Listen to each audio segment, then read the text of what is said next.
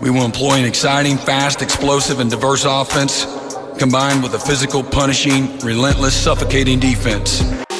Purdy rolls right, looking to throw. Benito gives chase, comes back left. Purdy still looking, sets up, ball's loose, rolling around in Iowa State territory. Redmond picked it up. Redmond on the run. Redmond scores. Oh, mama. All right, guys, welcome to the Oklahoma Breakdown Podcast, brought to you guys by SB Nation's Crimson and Cream Machine. I'm your host, Kameh Rabian, and I'm joined by a special guest. Covers UCF athletics and is publisher of Fan Nation's Inside the Knights, powered by Sports Illustrated. Brian Smith. Brian, how are you doing, man? What's going on, buddy? How you doing? It's Oklahoma. We're in, and I'm sure Florida has these, especially, you know, being in the coast and being in the deep south, if you will. We're in a heat bubble right now, so every day is roughly 98 and humid. I'm imagining you're experiencing something similar. Oklahoma is slightly hotter. We just get it for longer. So, Yeah, but it's 94 to 97. I mean, Once you get above 90, I'm not going to hang out outside much anyway, so it's not relevant to me. So, yeah, I'm inside. Kind of tracks. And for those that aren't able to watch, Brian, you've got a beautiful bald head, and I imagine the sweat is sometimes unbearable. It's not fun. It's not fun. Walking from my car to the door, I can sweat and have it come down into my eyes. Lord have mercy. It's terrible, man. So. Let's talk about. I mean, things you are way more familiar with than Sooner fans are. Obviously, Jeff Lebby and Dylan Gabriel, both guys that went through UCF in Orlando. And so let's talk about the play calling side of things, because I know people want to know a lot about Dylan Gabriel, but we also want to know a lot about the offense as well. Jeff Lebby used more tight ends in his play calling at Ole Miss, and that might have been a Lane Kiffin thing. That the lack of tight end usage might have been a Josh Heupel thing. Not sure if it's somewhere in between. But what should Sooner fans be expecting when Jeff Lebby puts an offense on the field? In your opinion, there's two parts to that. Number one, historically, UCF's worst position is tight end, and it's by a landslide. Why, I have no idea.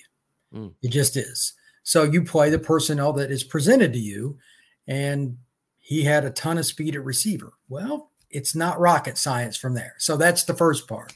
Second, name an SEC school that doesn't have tight ends. Right. You know what I mean? It's not rocket science. We've got some guys that do this, and although he's not discussed as much as he should, Lebby runs the ball, and so does Kiffin. You can use wham blocks from the H-backs, et cetera. So it was more multifaceted. And that's fine. But the bottom line, with regardless of the personnel, and this is just something I asked Jalen Robinson last year, who just ironically transferred to Ole Miss from UCF. He's a pure burner. I said, what was it like playing for them? And now you're getting ready to shift over to Gus. This was last year in August. And he said, well, really, Lebby's offense, he goes, it's just one or two basic things you kind of look at. There's basically three or four routes, and you just try to absolutely kill people with big plays down the field. If they're one-on-one with me, he would talk about, like Dylan knows, the more than likely we've got a shot, and they had different cues, and they will look to take a lot of shots. That was Lebby's idea. If you're going to commit to the box, we're going over the top. If you play cloud defense, cover three, et cetera, we're going to run the ball. It's just A or B. It's just numbers in the box. You hear Urban Meyer and different guys that have talked about that over the years, and it's just math. And they don't overcomplicate it at all. They just use talent. The way it was described to me by Stephen Willis, who runs Locked on Ole Miss, was described as basically when Baylor and TCU were running the Big 12, when Oklahoma was down, that's what to expect. I mean, like exactly what you're kind of saying. The Baylor offense is when the Idiot Brigade was there running it, but they knew offense. If they would run to the line of scrimmage, the receivers would go to the same spot every time. They wanted familiarity and just let speed and talent take over. Again, it's not rocket science. And if you play a certain coverage, this is what we run. My guy is better than your guy. My quarterback will throw a better ball than your DB can cover. That's it. It's the same concept. But again, your point about the H-backs and the tight ends and stuff, they just added something because they adjusted the personnel. And that's very key. Oklahoma's got a pretty good tradition with tight ends, and I don't know why that would change. Right. Y'all recruit the state of Texas. It's always got tight ends. So I would expect the more Ole Miss version as opposed to the UCF version of the offense. And, you know, Oklahoma doesn't exactly struggle to get slot receivers and stuff either. So they'll mix and match, and they'll get personnel packages where they can run power on one play and in the same set of players, and the next play go five wide. That's what drives defensive coordinators nuts, because your linebacker is going to be in flux on one of the two. It's just a matter of the order of plays. And that's where Lebby is excellent. And so going on one of these things is, what are some of the major critiques of Jeff Lebby? Because Heupel, you know, being at UCF, Lebby being very familiar with OU, obviously he played at OU, familiar with Heupel. What are some of the major critiques when Jeff Lebby was there and after he had left?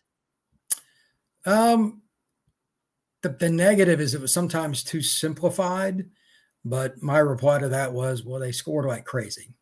I've got some of Dylan Gabriel's stats up, and even his freshman year, I mean, again, true freshman. He came in out of Hawaii. He threw for 3,653 yards as a true freshman. Yeah. You know what I mean? And he's not the biggest guy. I stood next to Dylan a few times, and, you know, they list him at 6 foot. That's garbage, by the way. He might be 5'10 and a half. Yeah. He might be. It's like Kyler when they listed him as 6 foot. I was like, Kyler Murray. He's 5'9 and a half. Yeah. You know what I mean? And it's just get the hell out of here. He is who he is. Just list him. You can't catch him and he won't outthrow him. They make the system simple enough and put enough skill guys out there that it's very simple. Now, is it overwhelmingly redundant? Yes. For fans, sometimes they want to see something different. But when you're scoring over 30 points a game, shut up. You know what I mean? It's just it's that way. The only other criticism, and this is the cat and mouse game of football and why it's so intriguing at any level, when you run up tempo, if you go three and out, the other team punches it and scores. If you come back out again and run three and out, your defense is screwed. That's who they are. They are high risk. That's something that Brent Venables has been mentioning about. They need to find a balance between that. If that's the case, if they're already talking about this, will be a very short marriage, because Lebby's one style. I mean, you got a defensive-minded guy and an offensive-minded guy. This could be a very short marriage. Interesting. That's just – I'm just telling you now. That offense works one way. Now. And it's so intriguing because Venables made sure – like that was like the number one name when Venables' name was being floated as an OU replacement coach for Lincoln Riley. The second name you heard after Venables was, Venables and Jeff Lebby. And so like it was almost like Venables was ready to bring Lebby with him immediately as soon as he got that call. They probably talked, but this is common now. You got to remember, first time head coach, as a general rule, they're more conservative, especially if they're defensive-minded guys. I mean, I don't know what he's going to do, but now the other thing is he's got a senior quarterback. If he's not willing to let it go with that, it gives me pause about Venables in general, because don't hire a guy to do something then not allow him to do it. You're going to have to take some lumps. I have no idea what the talent level in terms of depth it is for Oklahoma, but their second unit is as valuable in a lot. I'm not saying they're just as talented, but is as valuable, because if they don't have depth, this isn't going to work year one. Against there are 8 games that Oklahoma is going to show up and win, pretty much 7 at minimum, because they just have more talent. Those other ones, the second teamers are just incredibly valuable, because in the fourth quarter, you know, you have to still grind out and get first down. You may not score, but you got to at least play 4-minute offense, et cetera.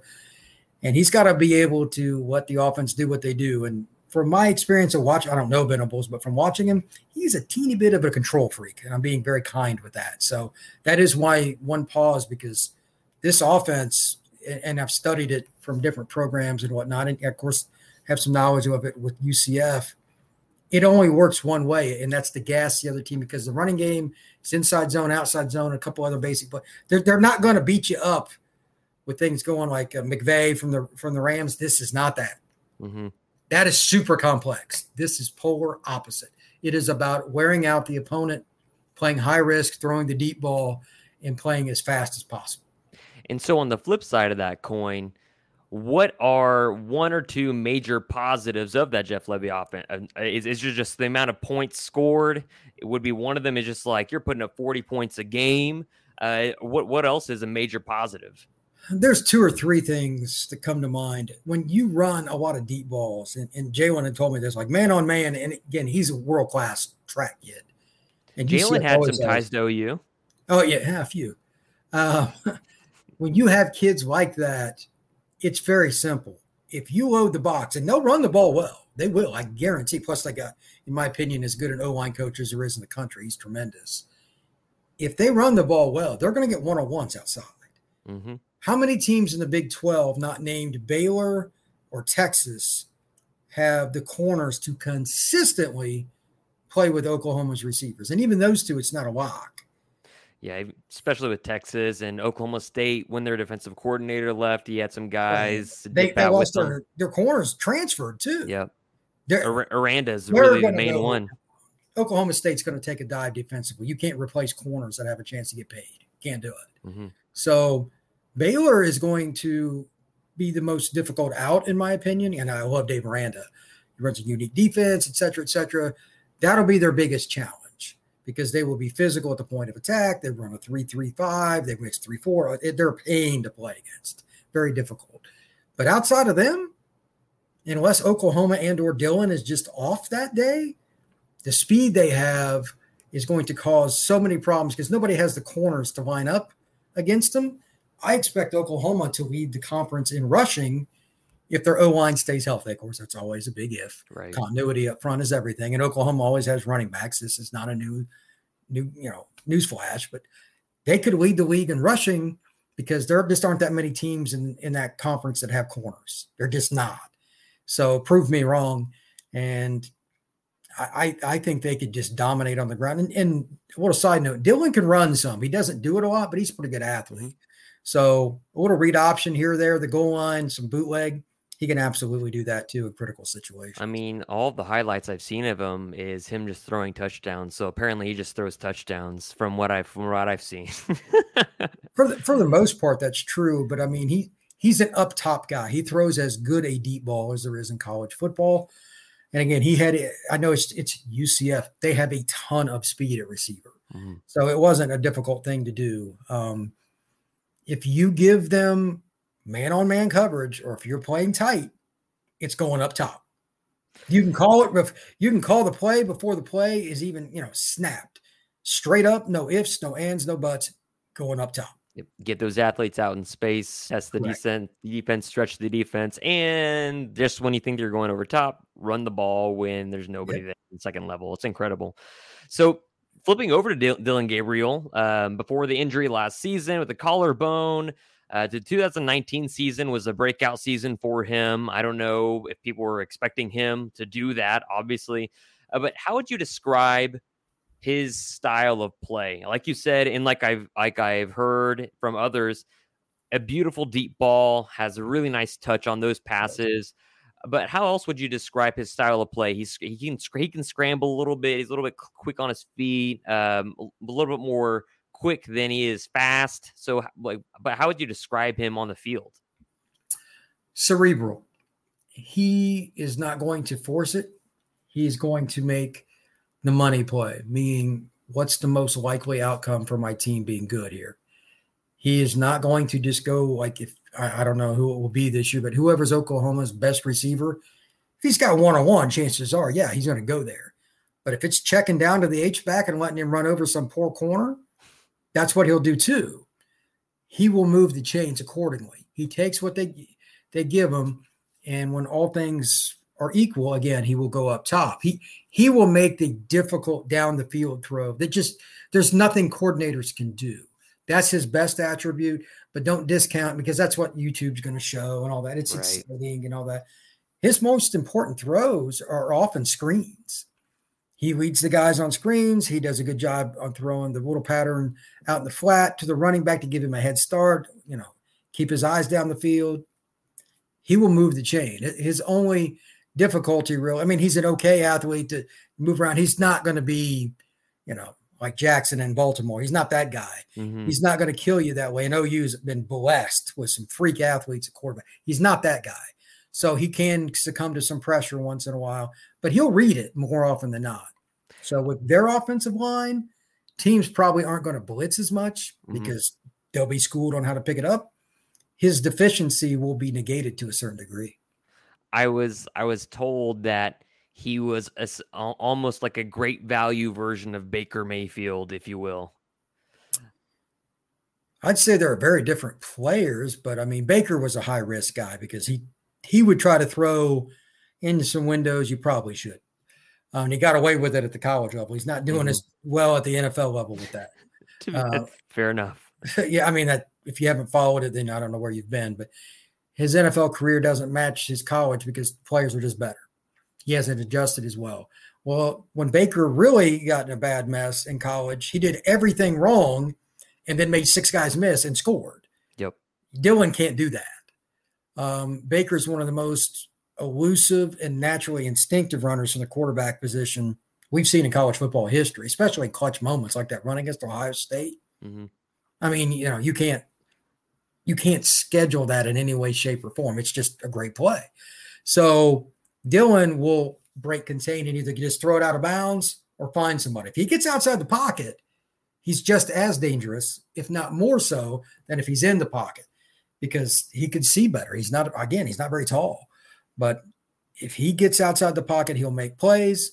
I just don't know where his limits are going to be this year because the Big 12, it's a lot different in terms of the styles. Mm-hmm. A lot more 3-3-5, different people moving around. They take a lot of chances because, again, the corners aren't near as good like Big 12 they are to SEC. It's just night and day. So they got to take more chances. I'll be curious to see how teams attack Oklahoma. Because Dylan doesn't care. He'll hand it off five times in a row. He doesn't care. He just wants to win. That's the good news for Oklahoma fans.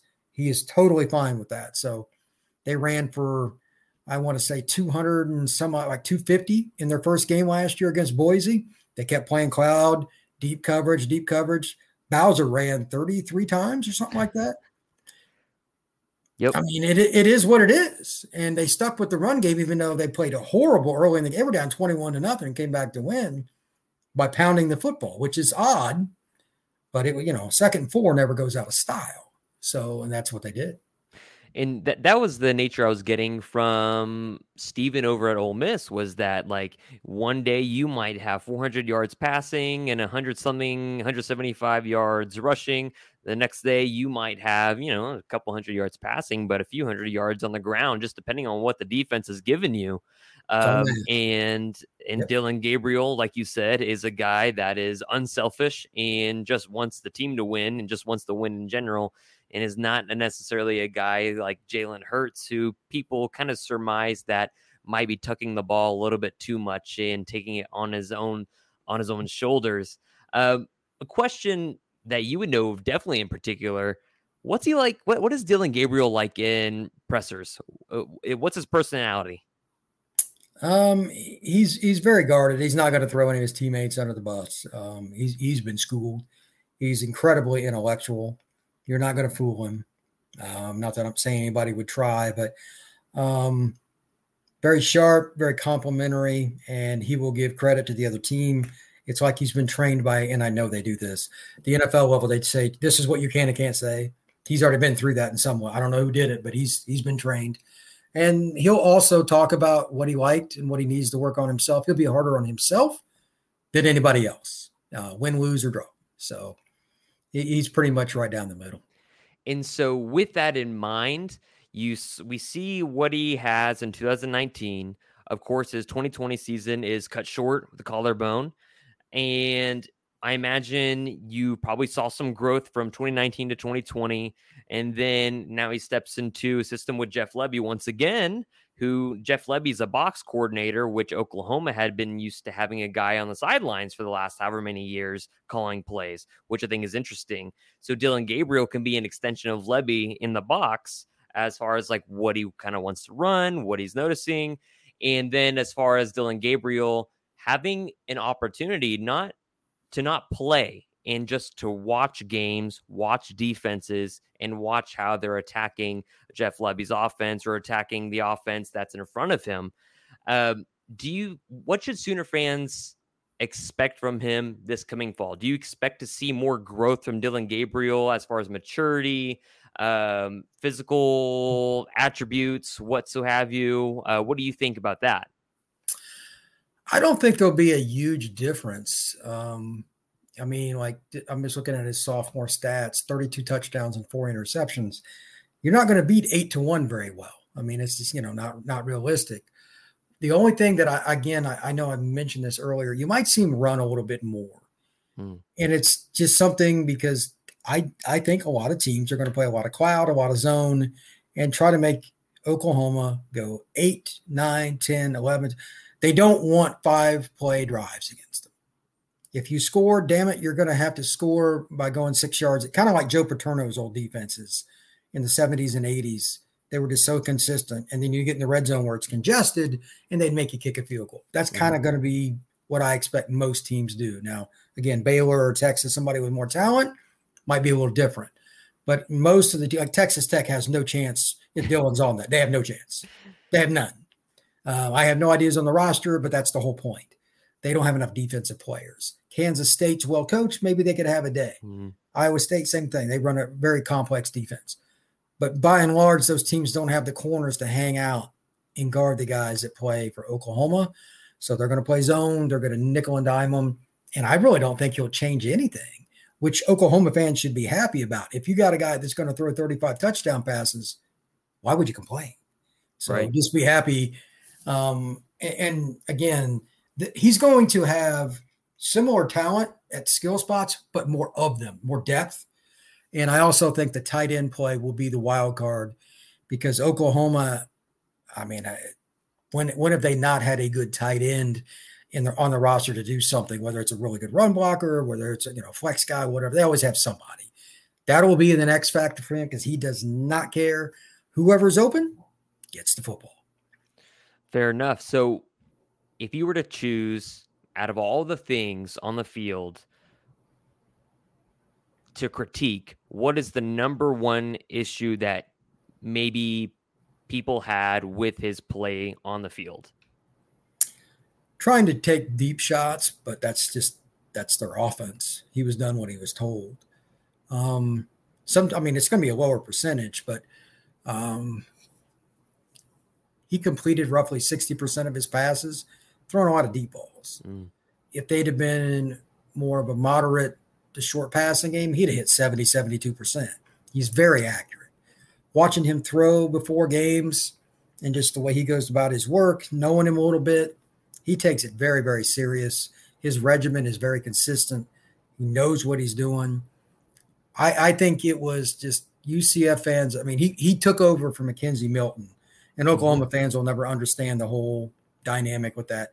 I mean, as a redshirt freshman, he led him to an undefeated season. That's just wild. It's kind of a once in 30 year kind of thing for any team. It's just bizarre. So Gabriel took his spot. So there were always people that were bitter about that. So what UCF fans think is a little iffy. He didn't get as much credit as he should. And when he left, that didn't go over very well at all. So Oklahoma fans should just look forward to seeing the ball going up top and hitting guys and seeing the scoreboard change, even if he doesn't make a single pass on a drive, because he knows that based on the defense, the running back should get the ball. He will be the best field general they've had in a while, probably. That was going to be another one of my questions that you just mentioned is seeing him kind of like dip out from UCF.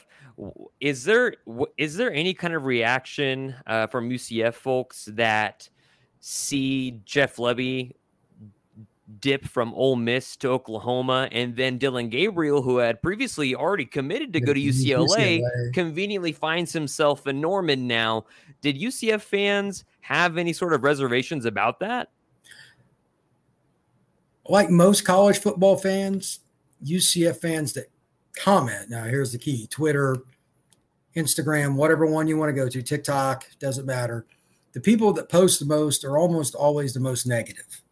It's just human nature. Let's start with that. You could pick Florida, Texas. I mean, Wardo, I know Texas fans have a million things to complain about considering where they should be based on what they spend. It's unbelievable. They have the most assets, and they just can't. They are by far the biggest underachievers in the last 20 years of college football. Mm-hmm. And that's with the national title. It's sad. Wow. Here's the thing. UCF fans were mad that he left, but they are applauding the transfer portal like crazy. They have like 14 kids that have transferred in. We can, you can't. That is the name of the game with people that post, so I don't give a crap what they think. And that's not just UCF. Oklahoma fans are the same way. Mm-hmm. The highway that they made after Lincoln Riley, the last 3 feet, is, I mean, how petty is that? Mm-hmm. It's pathetic. And some diplomat got paid a bunch of money by some pissed-off booster to do that. I guarantee it.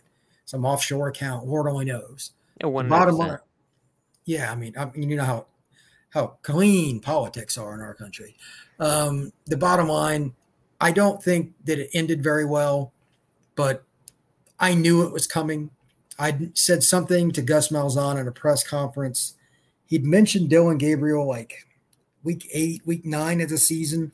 In the next press conference, I said something about him. And Gus is a guy that does not hide things at all. He can't do it. He just can't do it. And he got real squirmy, and I'm like, something has transpired. Dylan kept going to practices and all that. In the USF game, he was out there throwing, but he didn't play.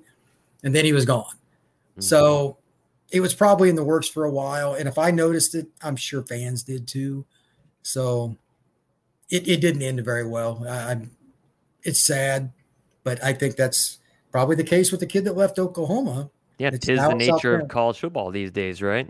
Yeah, I mean, it is all in or all out. We love you or hate you. It's pathetic. It's human nature with our country right now. Politics are involved with it. But it goes right across into sport too. So it's the same thing at UCF. Yeah, certainly. And so on the flip side, because I asked you a major critique about Dylan Gabriel, if there was one, I mean, if you had to narrow it down to one or two things, what's the thing the Oklahomans and Sooner fans should be expecting him to do best? Like, what is the best thing in his arsenal of attributes that he has, according to you? Making the proper decision. He, again, in that offense, conservatively, 1 out of 3 plays, he'll have what I would call the green light based on what he's reading to go over the top. Mm. And that's pretty exciting if you're a QB. And he'll do it some. But he'll just as simply throw the ball 5 yards to a speedy little guy and let him go for 60 yards as he will try to just throw it over the top. He will take the play that gives Oklahoma the best chance to win. And when you have the skill position talent Oklahoma does, honestly, less is more. So I think he is a tremendous fit, not just because he knows Lebby, but he's a mature kid, and he will do very well from game 1 through the end of the season, and he'll be a good transfer to the next quarterback they have while they got a chance to develop him, because – you're not going to learn any better from a guy than somebody like him. Whoever's next in line, watching Dylan this year, they will also definitely benefit. I think you're speaking music into Sooner fans' ears right now by saying there's a quarterback that goes through progressions and makes the right play instead of a play that might be a little bit more risky. That's been a little bit of an issue the last however many years since Kyler Murray. I think you're saying some things that will make some Sooner fans happy. So now that Gabriel's reunited with Jeff Lebby, if you had to place an expectation upon him in this offense, because Oklahoma, one of their major things actually going into the season is wide receiver depth. I mean, you have Marvin Mims, who is a guy that stuck around after Lincoln Riley left. People thought immediately he was gone, and he stuck around. You have Theo Weiss, who is supposed to have a breakout season and is coming off a little bit of an injury. You have a couple of promising prospects. You have an Arizona State transfer and a couple of really big trees that are going to be pushed to the boundaries, of course, as well as some tight ends. What would your expectation be for him in the Big 12, realistically? You're talking about Dylan, like what, statistically, or what do you mean? With Dylan and Jeff reunited, like, do you think they're going to make the Big 12? championship? Do you think they're going to win 10 games? Do you think what do you think? Do you think it's going to have a great season? Do you think it's going to be pretty, 65% completion rate? Anywhere you want to go with this? I think 10 wins is the bottom end expectation when they have an experienced quarterback at any major program. Oklahoma, it should be at Texas, but that's another story. They find a way to fail at that. I'm loving this by the way. When I was a little kid, I liked Texas and I thought they were cool, but now it's just like, how could you screw this up so often? But Georgia, Florida, if you give any team that consistently gets a lot of talent, especially an SEC team because they have so much defense, you give them quarterback. I mean, my mom doesn't know which direction football should go. She can coach a team to 9-3. Oklahoma may not have Georgia's defense, not that anybody does, but, I mean, they're going to have as much or more defensive talent than any team in the league. So barring something just foolish happen and them losing every close game, like 9 wins is completely bottom end. I don't like yardage total predictions because, like I mentioned earlier, Dylan will hand it off a lot this year. And is Eric Gray back or is he gone? Eric Gray is back. They have a true freshman that they really, really love. That's kind of a ground and pound. They've got another guy that his name is always mentioned in bowl games because he always shows out in bowl games and spring games, but never really is a big player in the regular season, per usual. But they definitely have Eric Gray back, and that's a guy I'm excited for, but some guys are not as excited for. But, I mean, Eric Gray is kind of an all-purpose guy. Were you talking about Kennedy Brooks by chance? Kennedy Brooks, man, people loved or really did not like Kennedy Brooks in his running style. He was up and down. He was a risky runner. He took some chances. But yeah, I just think that they'll do well no matter what because of his experience, his leadership, and his familiarity. It's a very good combination. They'll beat Texas, so go ahead and throw that out there. Until otherwise proven, Texas defense couldn't stop my grandmother. May she rest in peace. They're going to be competitive with every team they play. Do they have an out-of-conference game that gives you any worries? I think, actually, the first few games of the season, it's not necessarily a worry, but it's a wait-and-see approach as far as, okay, where is this team at? Offensively, I'm not worried about the learning curve for Jeff Lebby and the guys in that offense because of what you said earlier. The route tree is not hard to learn. It's simplistic. It's getting your athletes in space, one-on-one, who's going to make that move. Right. And but I think what a lot of people are pointing to as far as and maybe a little bit of a measuring stick is going up to Lincoln, Nebraska, and playing the Cornhuskers and seeing, all right, you played UTEP, you played this other team. What is a Division I Big Ten opponent giving you at their place? And that's realistically like the only kind of like, it's not a pause, but it is a measuring stick, I believe, for a lot of people. At the end of the day, you are who you are. Bill Parcells used to say that. Nebraska was 3-9 last year. Oklahoma cannot lose that game. Now, maybe they will, but you cannot lose that game. Who's Nebraska have at corner? Yeah, exactly. And they lost their best defensive lineman. Yes. Look, the Scott Frost, it's ironic that UCF keeps coming back. He was at UCF, then he went back to his alma mater. I have no idea what on God's green earth has gone on at Nebraska, but they have found every plausible way to lose a game in his first 3 years there. Incredible. I don't understand because the guy knew football. He was the head coach when they were undefeated at UCF. He took a bunch of 2- and 3-star recruits and kicked the crap out of teams. It's just absolutely bizarre. But now they're going to go up there. But again, even if they lost that game, I would still expect them at worst to be 9-3. Dylan, I think, will throw for give or take 3,000. It could be more if I'm wrong and teams really come down into the box and challenge the run game, but I don't expect that. But my biggest prediction offensively for him and Lebby is they will lead the conference in rushing. And it's because I think teams will play cloud and be very conservative, and Oklahoma will score 35 points a game doing it. So they'll be just fine. Again, Brian, you are speaking, and it's music to a lot of Sooner fans' ears, especially after the abysmal kind of like running season that they had last year with an offensive line that just seemingly never could get it really truly figured out. And a lot of people are attributing that to the strength and conditioning coach because under Bill Beatembow, I mean, like you suggested, he's one of the best offensive line coaches in the nation. Yeah, I think a lot of people would agree with that sentiment. I agree with that sentiment over time as Jerry Schmidt, who went to A&M when Lincoln Riley came to fruition. You saw Oklahoma's trenches get a little bit weaker every year after the Joe Moore Award, of course, as best offensive line in the country. And Jerry Schmidt is back. That's another person that Brent Venables was saying, hey, this is who I need. I need Jeff Lebby. I need Jerry Schmidt back in Norman, Oklahoma.